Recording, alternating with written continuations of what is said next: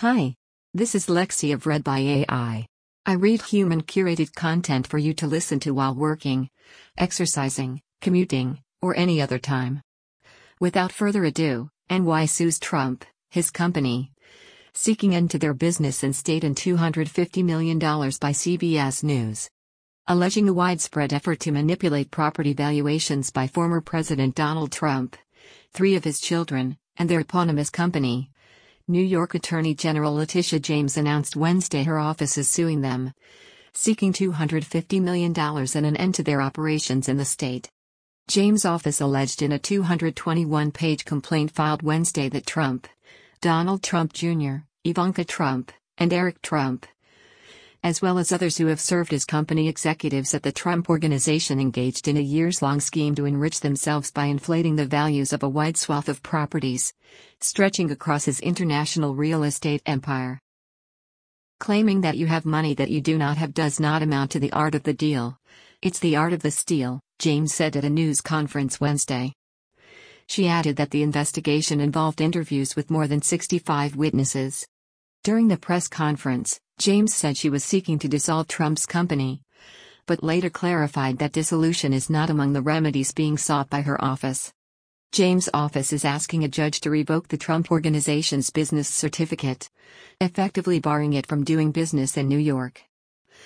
Her office is seeking to permanently bar Trump and his children named in the suit from serving as officer or director of any business entity in New York, including their family's company. It is also requesting a five year ban on Trump and the company from acquiring real estate in New York or applying for loans from any New York based company. In a statement to CBS News, Alina Habba, an attorney for Donald Trump, said today's filing is neither focused on the facts nor the law. Rather, it is solely focused on advancing the Attorney General's political agenda. It is abundantly clear that the Attorney General's office has exceeded its statutory authority by prying into transactions where absolutely no wrongdoing has taken place, Habas said. We are confident that our judicial system will not stand for this unchecked abuse of authority. And we look forward to defending our client against each and every one of the Attorney General's meritless claims. The complaint accuses the company of more than 200 instances of false asset valuations. In one instance highlighted in the complaint, James' office said Trump's company said a dozen rent stabilized apartments in Trump Park Avenue were listed on corporate paperwork as being worth more than $49.5 million. In fact, James' office said they had been appraised at a combined $750,000. James' office launched its civil probe in 2019 after Michael Cohen, Trump's former lawyer, testified to Congress, raising questions about whether the Trump Organization had issued fraudulent financial statements according to court filings related to the investigation. The initial focus of the investigation was on whether the Trump Organization inflated the valuations of assets while seeking loans and insurance coverage and deflated the value of other assets to reduce tax liability. It grew into a sweeping probe of dozens of Trump properties and years of Trump Organization finances. Investigators for James' office examined more than a million pages of documents, according to an issued subpoenas to dozens of current and former executives working for the Trump Organization and other companies with relationships to it. Ultimately, in August, Trump and two of his children, Ivanka and Donald Trump Jr., sat for depositions after a nearly year long fight. Trump invoked his Fifth Amendment right against self incrimination and refused to answer hundreds of questions.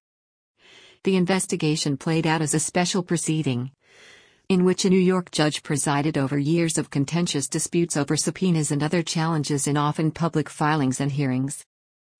The proceedings made public developments that might otherwise have remained confidential, such as a letter sent to the company in February by its longtime accounting firm, Mazars USA, cutting ties with the Trump Organization and saying a decade's worth of its financial statements should no longer be relied upon. In court, Attorneys for James' office described an effort to untangle finances at properties from Los Angeles to Scotland. They repeatedly said their investigation was uncovering evidence that Trump and his company fraudulently valued multiple assets and misrepresented those values to financial institutions they partnered with.